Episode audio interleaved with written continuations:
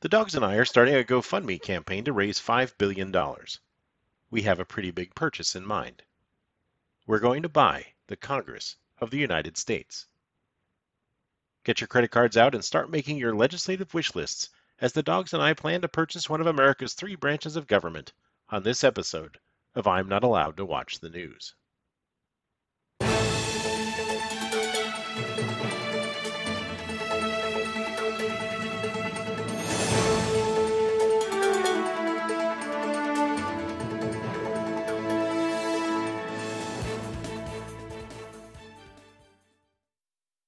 My math is never good or reliable, so I'm going to have to either make up some numbers or do some actual research.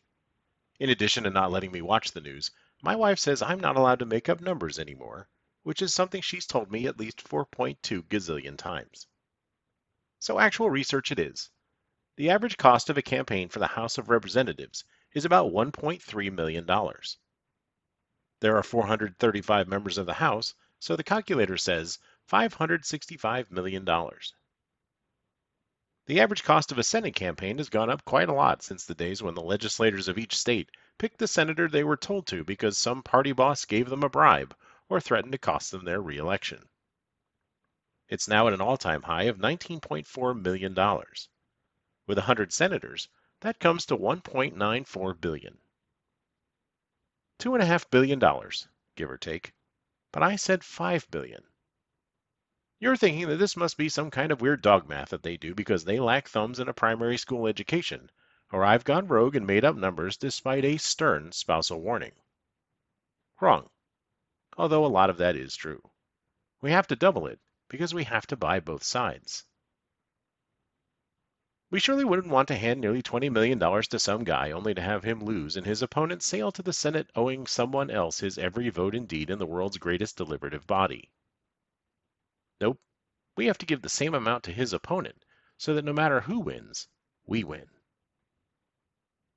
Now that we own our very own Congress, what do we want it to do? Best to keep it simple so that no one gets confused or their marching orders derailed when the Speaker of the House or the Chairman of the DNC invites them to lunch or they get to play golf with the CEO of Standard Oil. Thing the first a constitutional amendment that says no person shall serve in the Congress of the United States for more than 12 years exempt everyone currently in office so there won't be any objection from anyone already serving.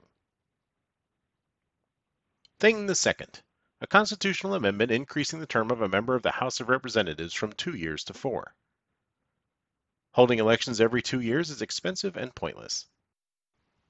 Members of the House get about 10 months or so of actual representing their constituents or making military academy appointments before they have to run for re-election, and they're spending way too much time trying to raise money.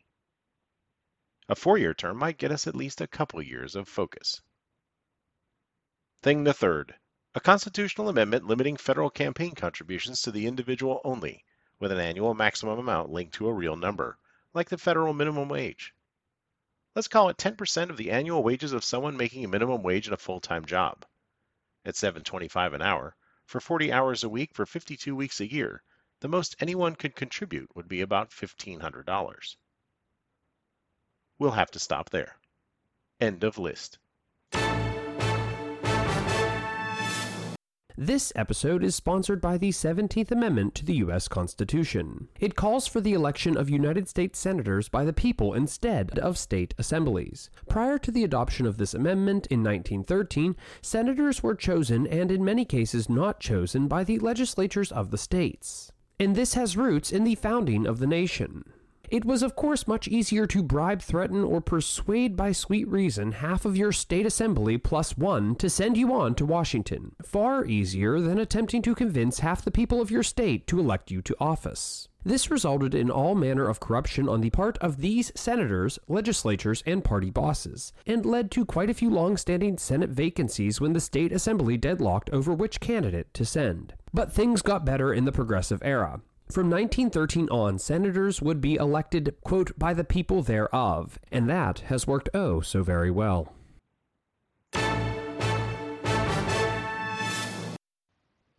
I know what you're thinking. But what about term limits for the Supreme Court? I mean, do we really want 100 year old justices deciding on our right to internet privacy? or whether our employers can install a small subdermal implant to monitor our productivity. And what about a sinking fund to pay off the national debt? And what about climate change and guns and abortion and immigration and coal fired power plants and the glorious conquest of Belgium? The dogs are giving me a look of horrified betrayal that I didn't demand government subsidized dog treats or turn Montana into a giant dog park. Then you may have noticed that we demanded they pass a constitutional amendment that prevents me and you and the dogs from ever buying another Congress. True, but it also keeps anyone else from doing it either. And I know for sure you're thinking, wow, he did actual research and used real numbers. Way to listen to the missus. Patience, everybody. We're playing the long game here. We can't ask for too much at once, and we don't really have the money or the political will to invade Belgium right now, despite the very clear need to do so. The three people who own most of Montana won't sell us their land to make a dog park. But my spousal listening skills are indeed at a career high. Thanks for noticing. The amendments I'm talking about go right to the heart of what's wrong with Congress. Power through seniority will be gone, or at least diluted, because you won't have a senator who's been in office for 40 years telling you what to do. You won't have to toe the party line for decades so you can finally get to chair the Ways and Means Committee when you're 70 years old and have forgotten third grade math. The influence of political parties will be seriously diminished, as they would no longer be able to funnel money to candidates in exchange for votes.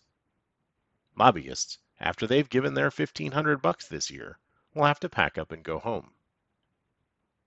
The money for federal campaigns will come from the people, which means the only people who can tell Congress what to do will be the only ones who should us. The only statesmen we ever seem to get in Washington anymore are the guys who aren't running for anything. I can't tell you the number of times I've seen some cranky old senator who's been in office since Teddy Roosevelt believed he was a nearsighted bull moose suddenly become reasonable and bipartisan after decades of stonewalling. Then I find out that he's not running for re-election.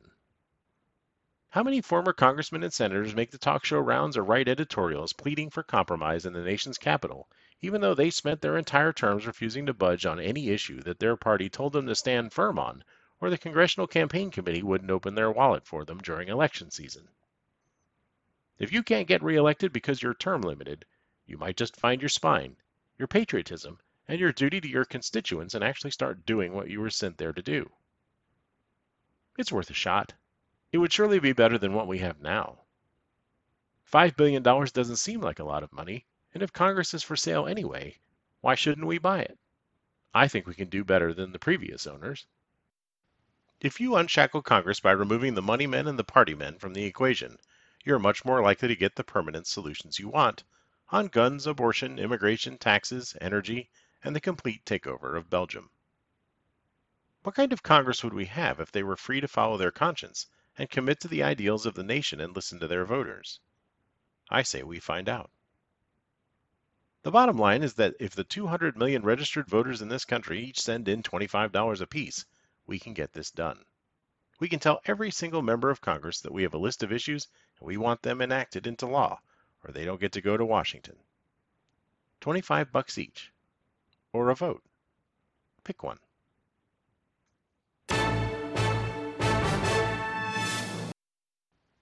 Time for you to weigh in.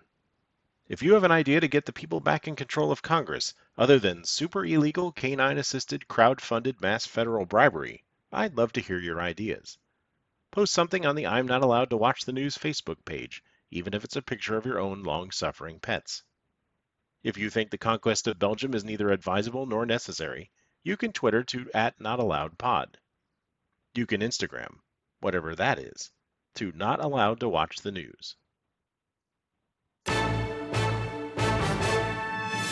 Support comes from the History's Train Wrecks podcast that focuses on stories like a temper tantrum that changed history, the president who promised not to run again and regretted it for the rest of his life, the World War II general who lost his pants on a secret mission in enemy territory. The History's Train Wrecks podcast, available now.